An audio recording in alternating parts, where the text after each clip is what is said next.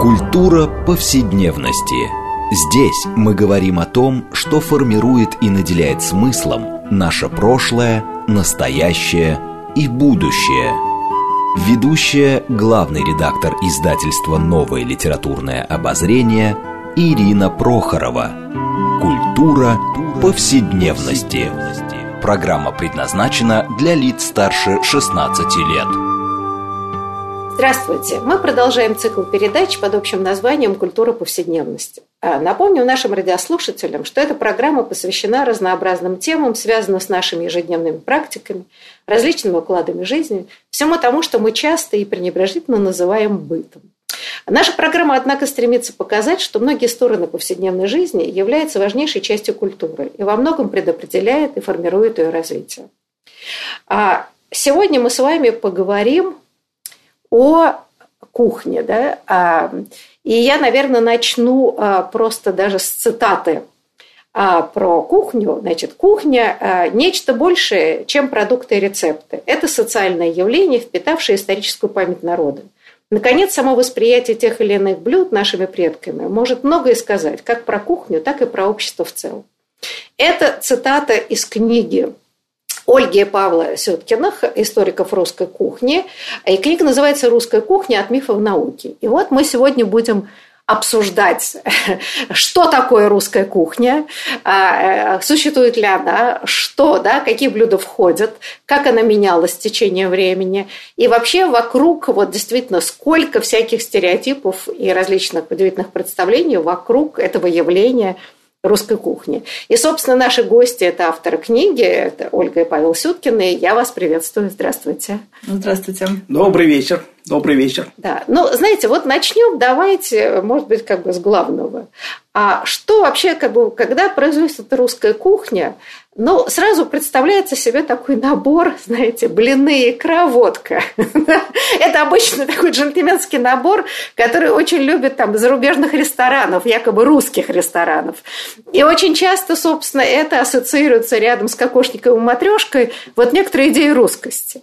А, вот хотела вас спросить, а, а этот вот стереотип, а, а, да, вот эту триаду, ну еще там щи, может быть, да, можно туда подключить.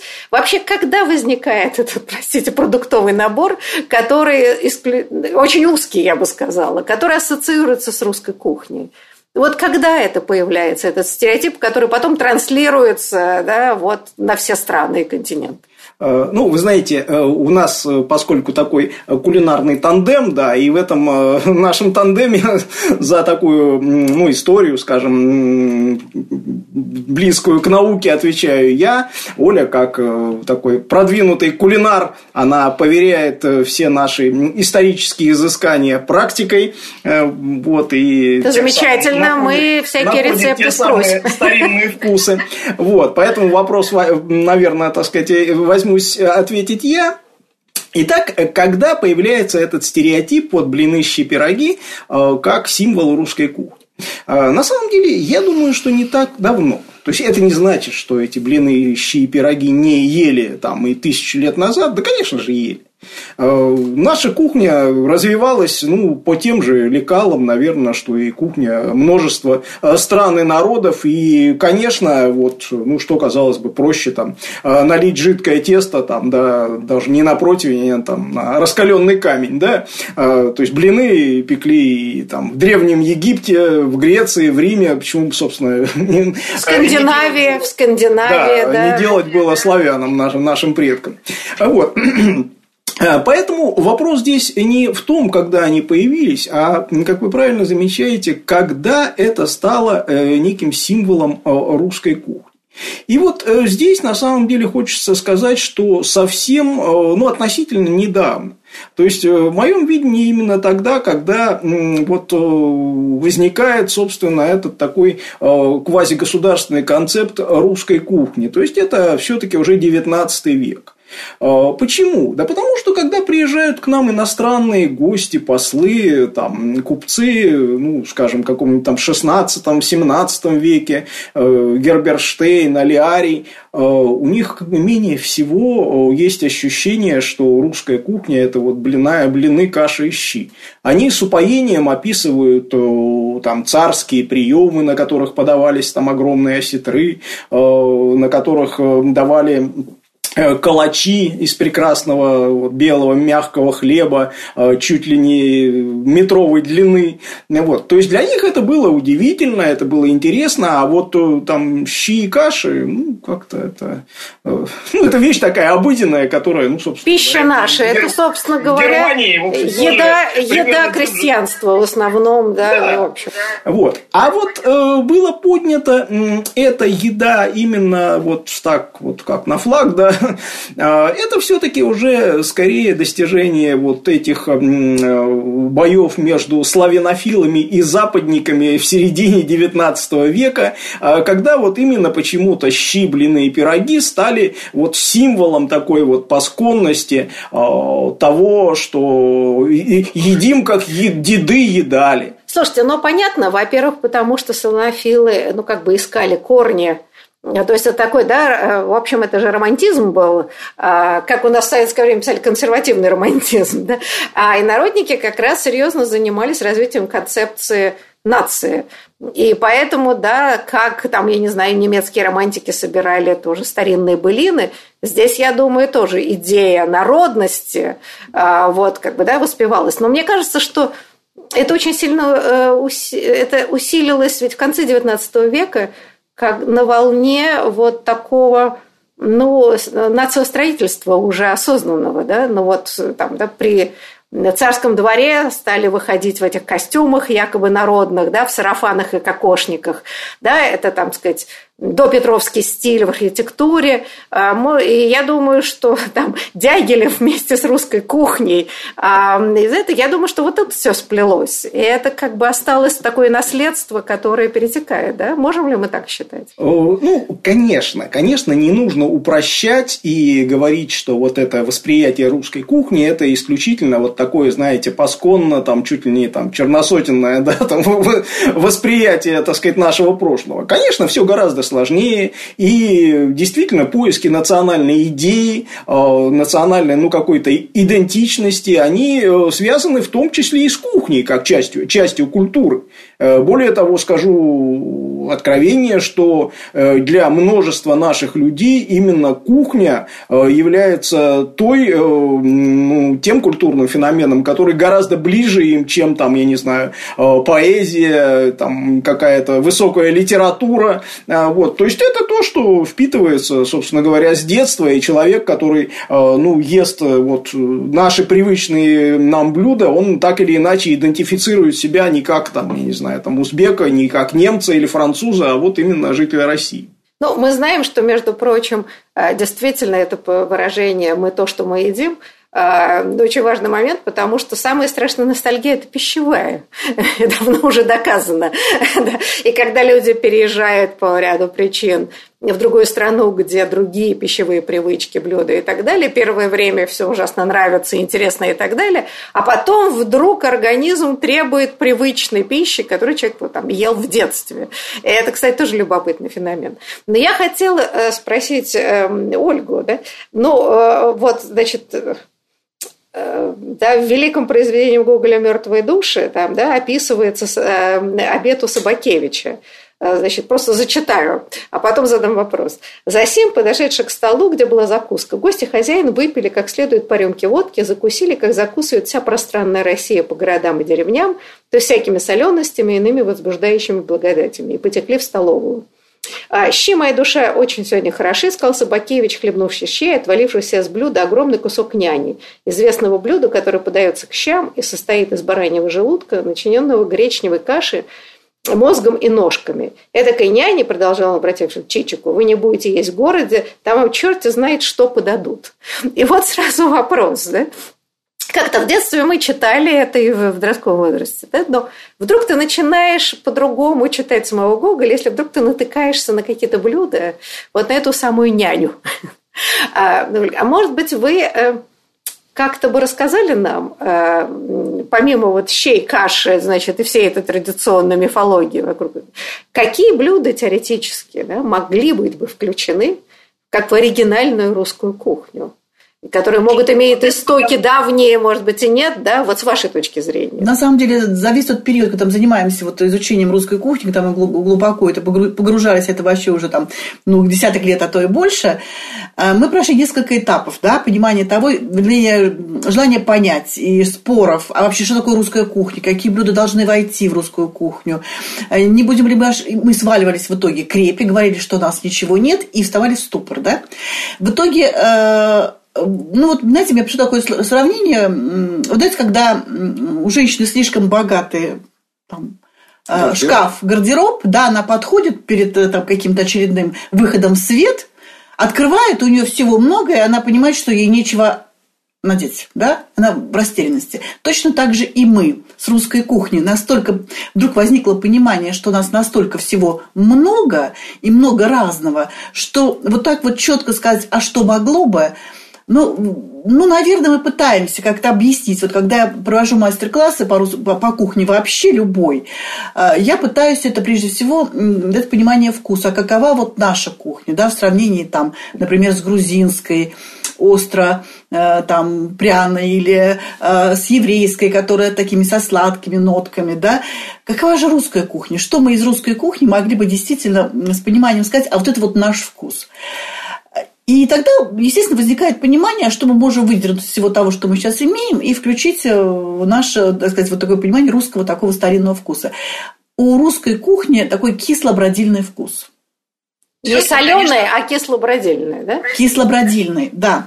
И все, что мы можем найти э, вот такого сравнительно вот кисло-бродильного, э, связанного, связанного с, с, с молочно-кислым молочно-кислое брожение, да, то можем сказать, а все-таки это наш вкус. Это, конечно, Прежде, ну, ну, например, самое простое, это там та же квашеная капуста, которая издревле у нас готовилась, да, это, это, это консервы такие, мы заготавливали.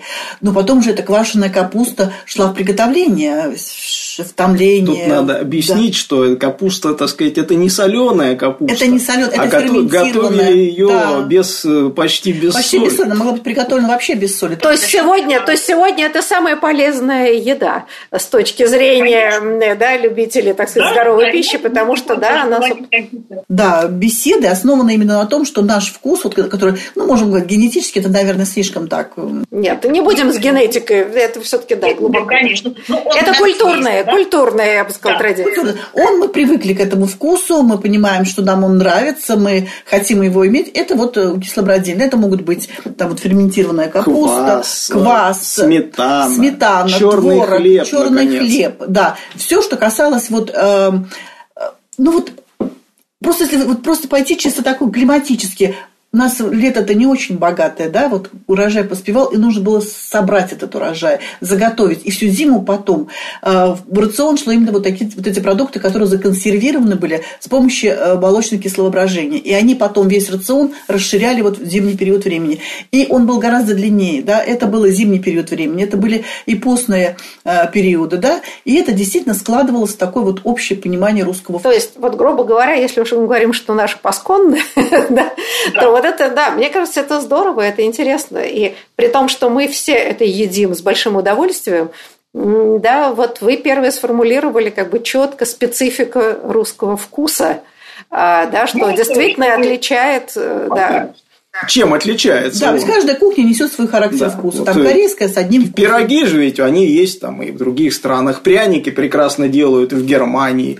А, да, а, вот. А вот все-таки где та изюминка, которой мы отличаемся? И вот нам кажется, действительно, это вот э, разнообразная технология квашения, мочения, Квашень, соления, да, которая да. именно у нас э, это достигла как, совершенства. Да, это как и исходный продукт, и блюдо, которое на основе этих уже исходных кисломолочных молочных продук... Э, продуктов э, готовились уже в качестве блюд. Знаете, но я всегда считала, что теория э, воздействия климата на нравы недооценена.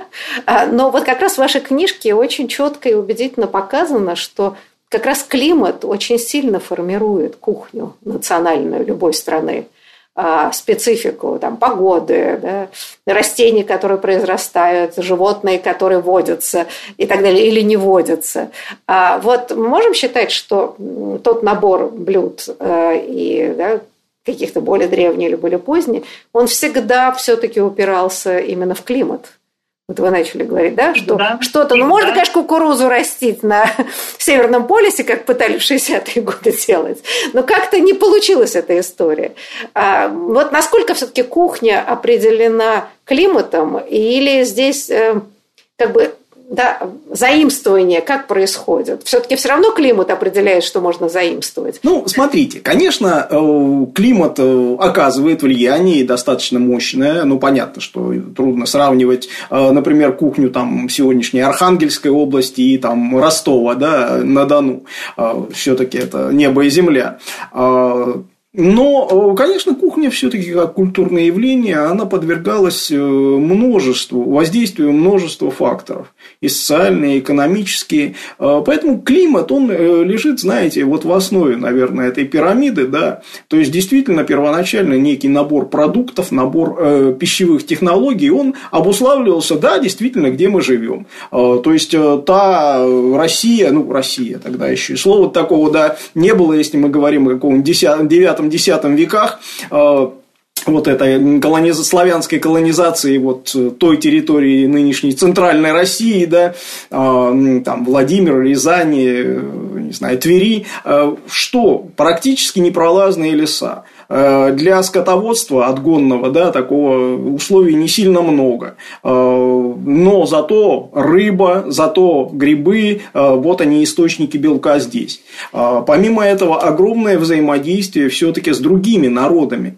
То есть мы понимаем, что наша кухня, она не сложилась в каком-то вот, так сказать, безвоздушном пространстве, да, вот только это вот у нас в котелке варилось и все а у наших славянских предков. Да нет, конечно. Э, все приходила масса, так сказать, продуктов от кочевников, от финно-угорского населения, которым, так сказать, естественно, было теснейшее общение. Ну, не говоря уже там о наших э, западных соседях, из э, Польши, Прибалтики. Вот. И в этом смысле, конечно, э, то, что случилось с нашей кухней, это удивительный плавильный котел, в котором вот множество, множество привычек, продуктов локальных, местных, пришедших издали, переплавилось и создало этот удивительный, удивительное создание, вот это русскую кухню, которая вот там уже, скажем, в 19 веке в конце превратилась, ну, просто такой мировой тренд.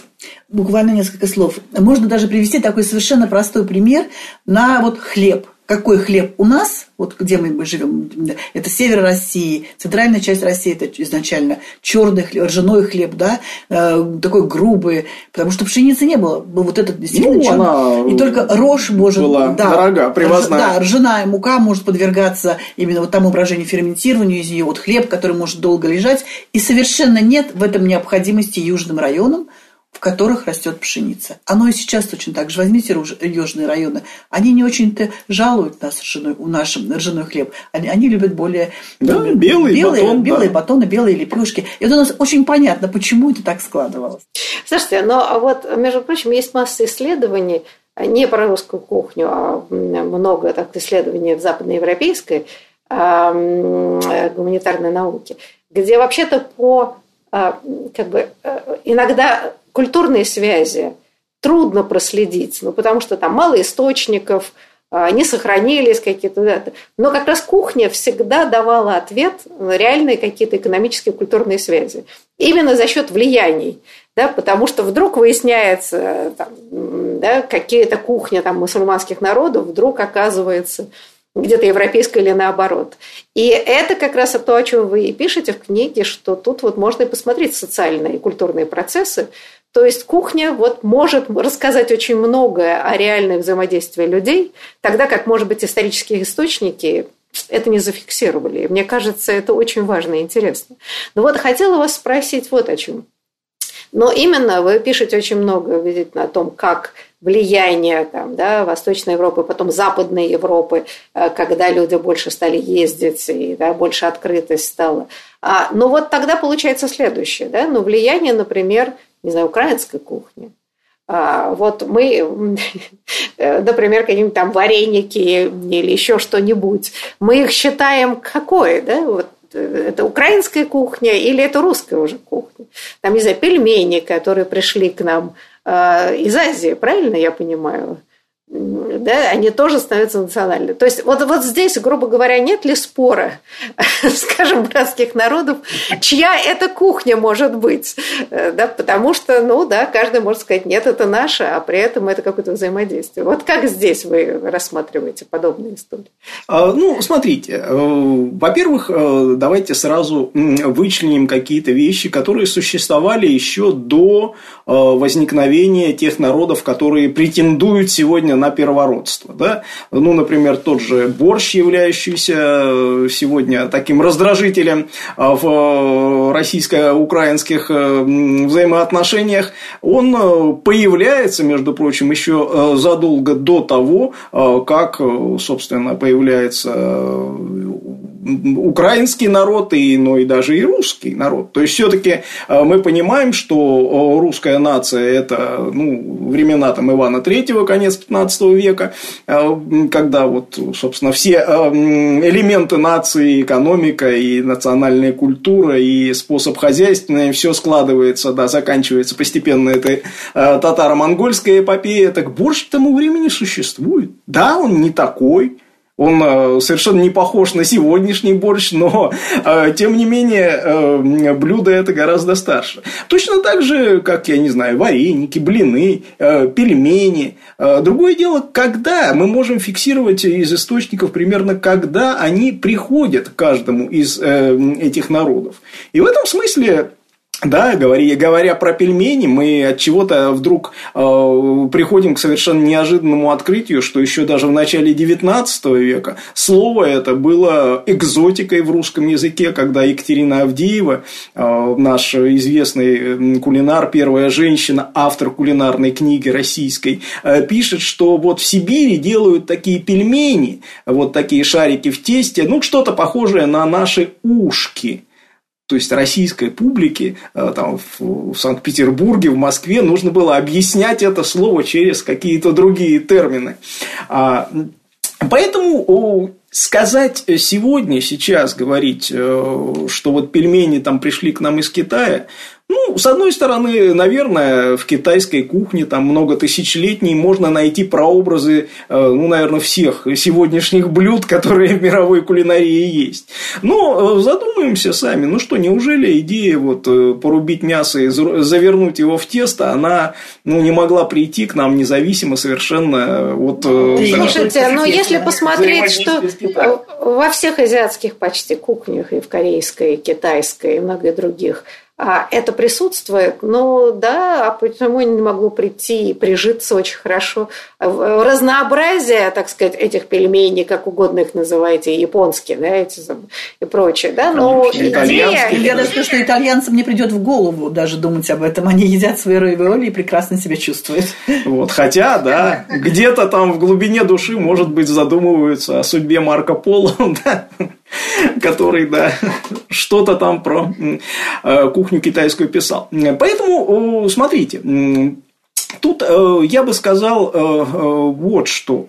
Вот для все-таки специалиста, который занимается действительно историей продуктов, вот эти сегодняшние споры о первородстве тех или нет, это наши или не наши, да, понимаете, они немножко ну, смешны, может быть, потому что он представляет в себе огромный вот этот многослойный процесс, который лежал за этим культурным взаимодействием. И понимает, что ну, нет у него, у этого вопроса э, точного и ясного решения. Да, это наше или не наше. Да, вот, знаете, нам на самом интересном моменте, как всегда, приходится прерваться на перерыв, но после него мы продолжим разговор о том, как формировалась русская кухня и сколько действительно открытий чудных может нам преподнести исследование, а, собственно, происхождения разных блюд, которые мы вполне себе, может быть, заслуженно э, считаем э, русскими блюдами. Так что, пожалуйста, не переключайтесь.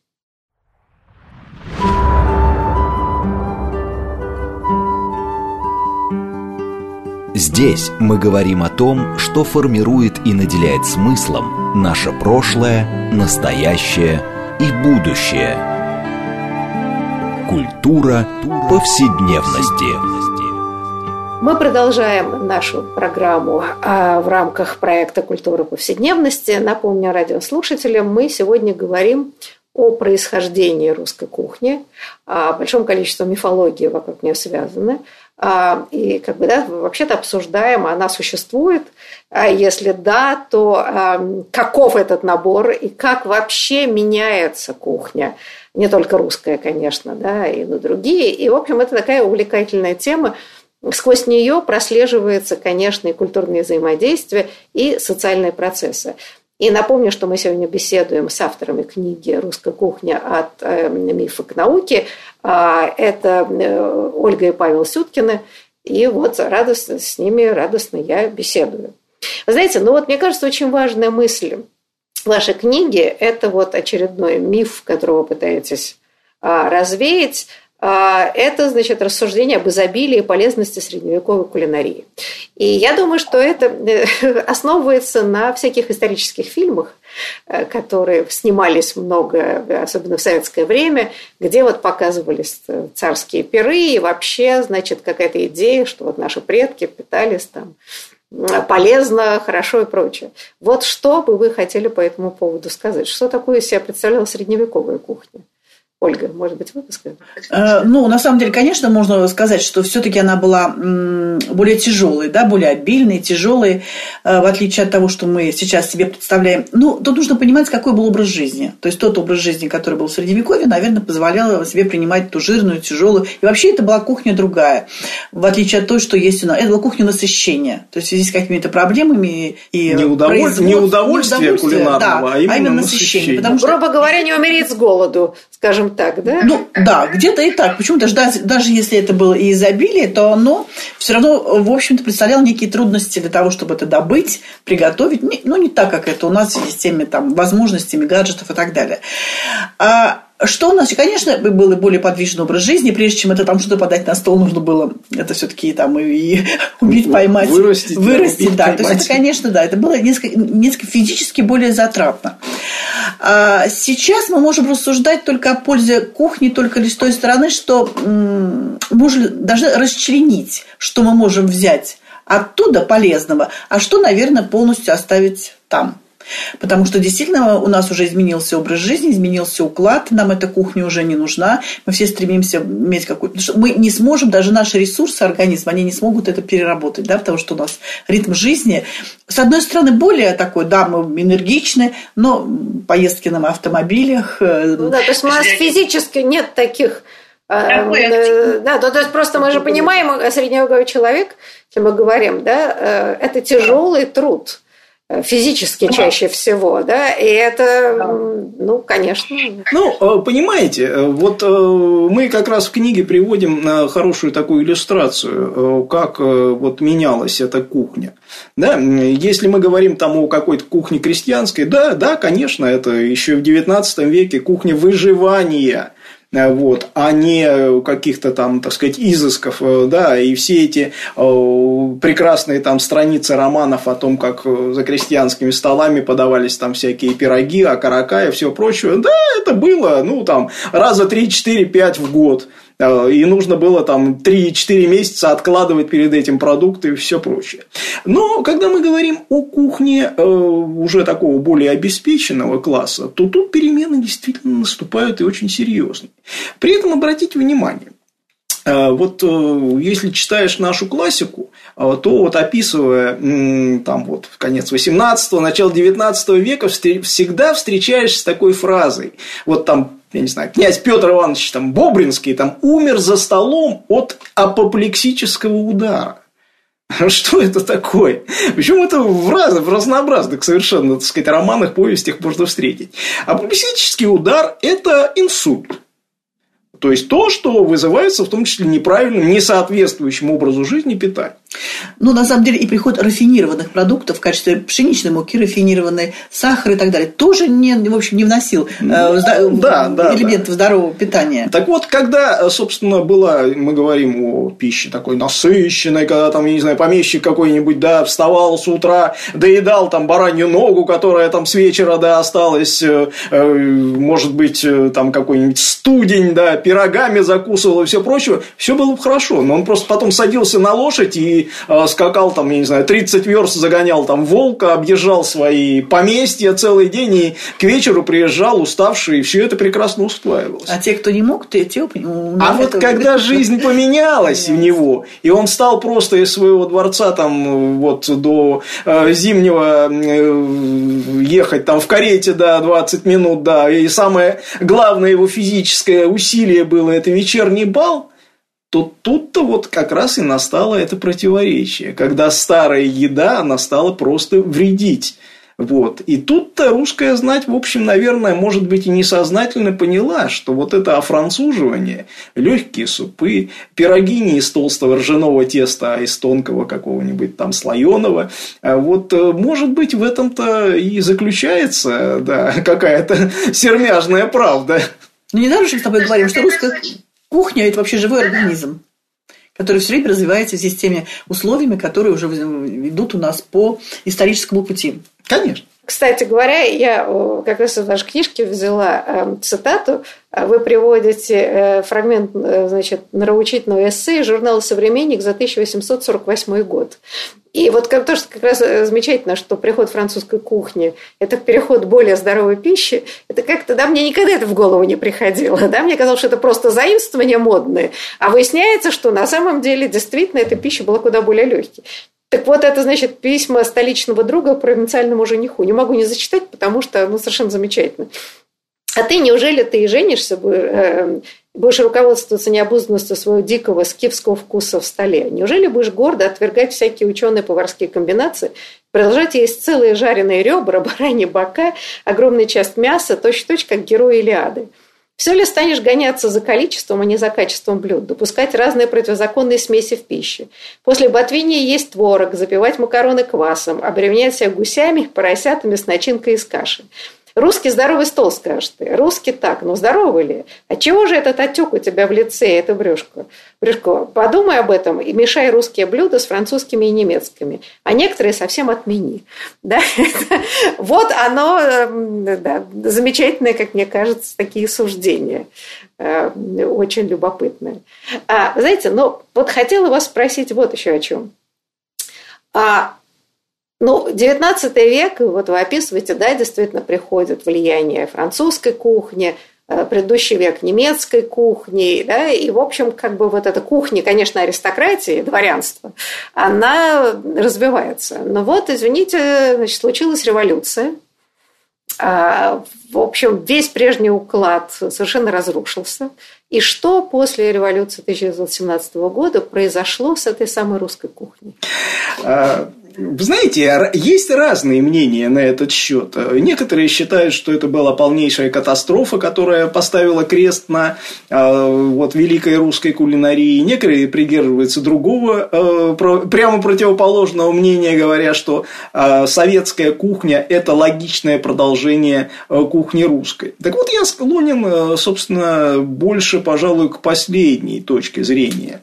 Почему? Потому что советская кухня, да, конечно, это смешное отрицание кухни аристократической, которая по идеологическим причинам была отброшена. Даже переименование там блюд, когда в 29 году вышел сборник, в котором вот старые блюда именовались по-новому, по-большевистски, да, вот не суп прентаньер, а суп с зеленым луком, да, не биточки как по-казацки, ну, не любили большевики казаков, и взаимно это чувство было, вот, а биточки с томатным соусом. Вот. Да. Больше всего мне нравится в этом вот все. Отвергли, дворянство нам не нужно, кухня не нужна, но есть элементы этой кухни, которые да, очень да, нам да. хорошо вот нравятся, и мы это не можем отказаться. Бифстроганов, это мы оставим. Это мы возьмем даже прямо как Хотя явно не крестьянское Да, явно блюдо. не крестьянское. Пожарские котлеты, ой, тоже хорошо, это тоже нам с этим нельзя расстаться. Поэтому тут вот некое такое двуличное отношение, а, оно как бы, оно достаточно заметно, если начинаешь к этому приглядываться. Слушайте, но это ведь не только в кухне. Мы знаем, сначала, значит, пытались своих красных Лео Толстых вырастить, а потом всю русскую классику спокойно апроприировали Э, ввели ее в некоторый другой канон, переосмыслив, но, в общем, все равно оставили те имена, потому что искусственно ничего не создается в культуре. Я думаю, что и в кухне. Но э, согласитесь, что социальная мобильность, особенно в первые годы революции, была колоссальная, да, и было много межнациональных браков. И э, то, что мы имели в позднее советское время, вот то, что называлось там, не знаю, советской кухни, да, или назовите как угодно. Но, наверное, она сильно отличалась все-таки, э, я не знаю, популярность, например, кавказской кухни, да, грузинской, невероятно. Конечно, конечно. Вот э, если говорить серьезно, то, конечно, советская кухня – это все-таки, да, та же русская кухня, но в новом индустриальном обществе – всегда привожу вот э, этот пример. Э, ну, знаете, сегодня модно говорить о там, вот, попаданцах во времени, да, такое вот сослагательное, а что было бы с нашей историей, если бы не. Так вот, если бы не было Октябрьской революции, а что было бы с русской кухней? Э, я вас уверяю, что ну, Россия бы развивалась точно так же, так или иначе, на рельсах индустриализации. Были бы не там, великие комсомольские стройки, а великие там, стройки царизма. Ну, да, немножко по-другому бы строили, не такими методами, что тоже да. очень важно, ну, между нами говоря. К чему я говорю? Что э, на этих великих стройках э, вот, рабочих кормили бы не там, тельными поросятами, не, не, не ботвиньями, не там, осетрами метровыми, а кормили бы точно такими же макаронами, э, компотом из сухофруктов, я не знаю, каким-нибудь, да, э, с коблянкой, там, я не знаю, вот все, что там рассольником, да, по-ленинградски, пусть он назывался бы рассольником по-петроградски. Вот. Я к чему? То есть, это просто признак времени, это признак э, вот той индустриальной кухни, для которой необходимо готовить для огромного количества людей. И в этом смысле советская кухня, она, ну, ее нельзя рассматривать как сплошное черное пятно, вот этот ужасный общепит, как вот сегодня говорят. У нее были но свои. Был, был ужасный общепит, помилуйте, мы же с вами это помним. Но мы говорим, скажем, конечно, не об общепите, который был ужасен, а о, о кухне домашней, да, вот, когда приходили гости, что на стоялах стояло. А, но а, понятно, да, э, грузинская кухня была замечательно, много блюд из еврейской кухни перешло, и как-то, да, очень органично вошло. Из Средней Азии. Из Средней Азии, плов и прочие стал, вещи. Да. да, это тоже стало абсолютно элементом стола а, Поэтому вот э, что было плохо в советской кухне? Плохо была изоляция от всего мира. А, но одновременно а, происходило огромное перемешивание внутри страны национальных кухонь, которое добавляло вот какой-то, так сказать, драйвер развития для, а, в том числе, ну, вот обычной домашней кухни. То есть, э, действительно, грузинский там какой-нибудь цыпленок табака, да, пришел на столе, ну, наверное, там, каждой домашней хозяйке, может быть, раз в жизни она готовила его, готовили плов, готовили фаршмак, который, да, не тот исторический русский фаршмак, ну, русский, прусский, да, еще, ну, который там в России уже со времен Петра Первого фаршмак из телятины и сельди. Это горячее блюдо было.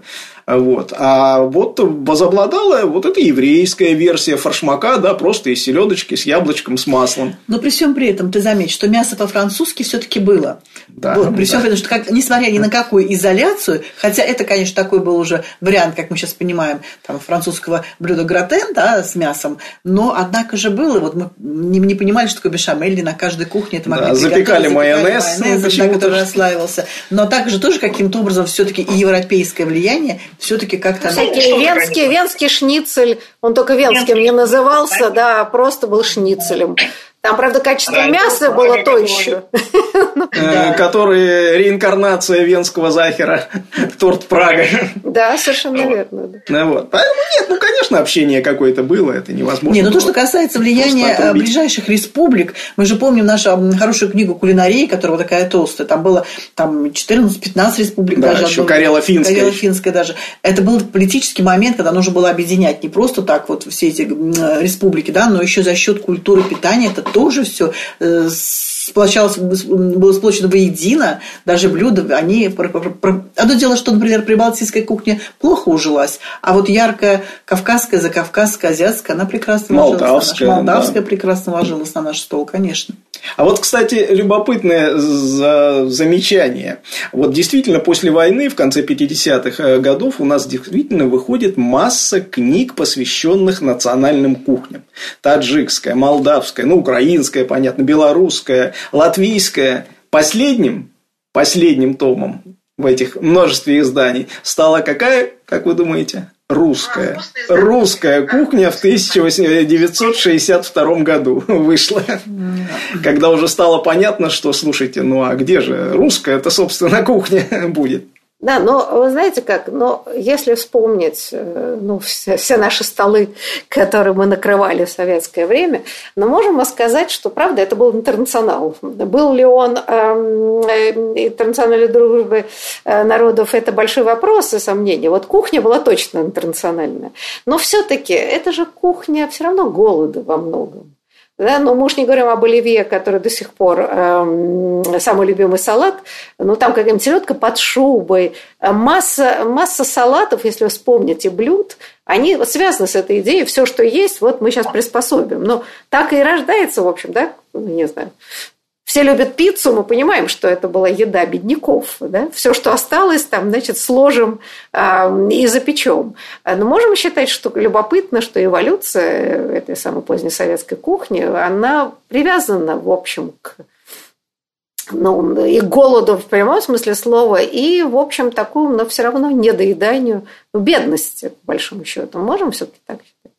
Что, но мы при этом понимаем, что огромное количество нынешних популярных блюд по всему миру, да, там, включая пиццу и много другое, это и было, так сказать, еда бедноты и кухня голода, которая становится модным трендом. Вот мы можем считать, что после эм, позднесоветский стол, вот так, да, вот если мы говорим, что это все-таки кухня бедности. Ольга, как вы а, считаете? В какой-то степени да. Вот я думаю, что Оля сейчас нам скажет вот такие типовые, типичные блюда, наверное, этого стола. Ну, вы знаете, здесь, наверное, все-таки желание даже, ну, наверное, так или иначе, худо-бедно ели что-то все, но ощущение, но ощущение праздника как такового все-таки складывалось за счет того, что накрывался как-то более-менее э, вкусно стол. Это было ощущение праздника. И это ощущение праздника, оно в каждой семье, в зависимости от бюджета, складывалось. Слушайте, а я не говорю, что это было невкусно. Вполне себе да, вкусно, это... особенно да. если бы исходные продукты были еще более качественные, вообще да. было бы вкусно. А, но я просто говорю о том, что ведь то, что мы э, помним, позднесоветское и готовим часто сами, это насыщенная пища, да, и собранная это все. Тут вот шпротики, здесь вот это. Понимаете? Конечно, заготовочки специально да. сделать, положить в морозилку подальше в уголок и припасти это для какого-то торжества семейного. Конечно, это, к сожалению, это было так. Потому что на прилавках магазина не было того изобилия, чтобы это... Ну, тут, наверное, и на прилавках магазина не было, и семейный бюджет не мог себе этого позволить, поэтому праздники создавались. Э, беда, наверное, была не в том, что, так сказать, да, вот эти блюда, ну, относительно там бедные, да, они представлялись так, как там парадные, да, на, там, на столе на день рождения. Беда в том, что так было во множестве кухонь мира. А беда в том, что они э, стали преобладающими и очень сильно задержались по времени. Вот эти мешаные салаты, например, с тем же там майонезом, э, да, которые у нас это апофеоз кухни, да, они же, ну, скажем, в американской кухне после военной в 50-е годы, они, их тоже полно. Вот вы откройте, посмотрите, какие как-нибудь там старые американские кулинарные книги. Да то все. Но другое дело, что эта эпоха ушла там. А у нас она осталась на многие десятилетия, и действительно, э, ну, скажем так, основной принцип советской праздничной кухни это чтобы было вот плотно, нажористо, майонезом перемазано, да, вот. Потому что хотелось закуски элементарно. Да, это еще один момент, что у нас любое блюдо это еще и закуска, а не легкий какой-нибудь салат. У нас совершенно другая культура потребления. И появление даже мяса в каком-то блюде моментально переводило его совершенно в класс вот какой-то такой богатой кухни. Вот особенно у меня это поразило, когда я знакомился с кухней Владимира и Суздаля. У нас книжка скоро выйдет про суздальской кухни времен э, Золотого кольца. Вот это 70-е годы, э, маршрут туристический, когда создаются еще не только вот там новые музеи, реставрируются церкви, но и рестораны. Рестораны вот этой русской кухни. Э, так вот, вот этот суздальский салат, да, что-то надо было сделать, ну, такое, напоминающее те еще времена там Ивана Грозного какого-нибудь. Да, и вот что наши повара делали? Вот салат по-суздальски там или архиерейский он еще назывался. Да просто вареное мясо кубиками нарезано с э, редькой зеленой, тер, ну или зеленой, или белой, э, тертой, да, э, и все это замазано майонезом, да, ну, с поджа- поджаренным луком. Это уже была боярская кухня. Слушайте, ну у нас, к сожалению, осталось совсем немного, минут четыре, но все-таки чуть-чуть мы затронем постсоветскую кухню, да, когда в общем, как-то все границы открылись, люди стали путешествовать. А с продуктами стало, прям скажем, лучше. И много импортное и все прочее. А мы можем сказать, что как бы вот это поиск концепции русской кухни сейчас ведется. Ну, я как бы да, небольшой специалист, но я знаю, что какие-то открываются рестораны периодически, которые пытаются представить как это, да, расширить это ассортимент русскости. И вообще, честно говоря, но ведь там относительно недавно появился такой феномен, там, скажем, скандинавской кухни. И есть ощущение, что это такое изобретение традиции. Да? Вот. И при этом это, да, закрепляется, люди приезжают, теперь это модные рестораны. Вот этот процесс у нас идет или нет? Ольга, как вы считаете? Да, конечно, процесс идет, но нужно опять понимать, что та же русская кухня, которая была там э, там сто лет назад, она уже не может прийти к нам на стол в том виде. Мы говорим что о том, что все-таки она должна быть, должен быть присутствовать вкус. Прежде всего, вот как я говорила, что он все-таки характерный вкус, который отражает нашу национальную принадлежность, он должен быть. Локальные а, продукты. Локальные продукты, да. И э, ну, сейчас изменились технологии, изменилось отношение к подаче, ко всему. И эту русскую кухню надо бы как-то пересмотреть, перепрочитать, сохраняя вкус, сохраняя локальные продукты, но при этом должно быть какое-то перепрочитывание, пересмотр это. Тогда это будет интересно. Но при этом с, вот, с, найти ту золотую середину, которая могла бы это все в, себе, в себя впитать, и, естественно, и какую-то подачу, чтобы было понятно, что все-таки, что мы находимся в русском э, ресторане. Это сложно. Ну, кое-кому удается. Мало пока, но удается. Ну, правда, да, простите. Мы, да, да. мы вот обижаемся, что иностранцы нас воспринимают там как медведи, балалайки, да, там с, с подносом с водкой и все прочее. А не сами ли мы виноваты? Давайте задумаемся в этом, когда э, мы идеал нашей жизни, в том числе и кухня, идеал русскости, видим исключительно вот в домострое там 500, 500-летней давности. Кухня, как и жизнь, меняется, и невозможно сегодня жить по рецептам э, полутысячелетия, носить там нагольные тулупы тулупы, вот эти огромные боярские шапки. Э, так а почему мы думаем, что можно есть э, по-старому? И жизнь должна быть по-новому, и старая кухня, она должна быть у нас как историческая память, но перепридумана соответствовать, перепридумано. Соответствовать да. сегодняшней жизни и ритму, пониманию вкусной и здоровой пищи. Да, и э, да, хотела бы на этой оптимистической ноте завершить нашу программу. Да, я просто считаю, что Э, действительно э, традиции не на пустом месте, конечно, изобретаются, но тем не менее а, желание как бы, сформулировать свою идентичность, оно идет не только через литературу и там, высокие сферы, а кухня, как мы видим, вообще прекрасный язык, не знаю, межнационального общения. И в данном случае, правда, если мы хотим, чтобы не воспринимали, что только вот водка селедка, да, то, наверное, в общем, действительно стоит серьезно а, пересмотреть, творчески пересмотреть какие-то важнейшие вот такие традиции. И что вы в вашей книжке, мне кажется, сделали прекрасно. Во всяком случае, много вопросов поставили и какие-то замечательные рецепты и блюда предлагаете. Так что Все, большое спасибо. Будем руководствоваться вашей книгой и перепридумывать традицию русской кухни. Да, спасибо. Спасибо вам. Спасибо. Всего доброго. До свидания.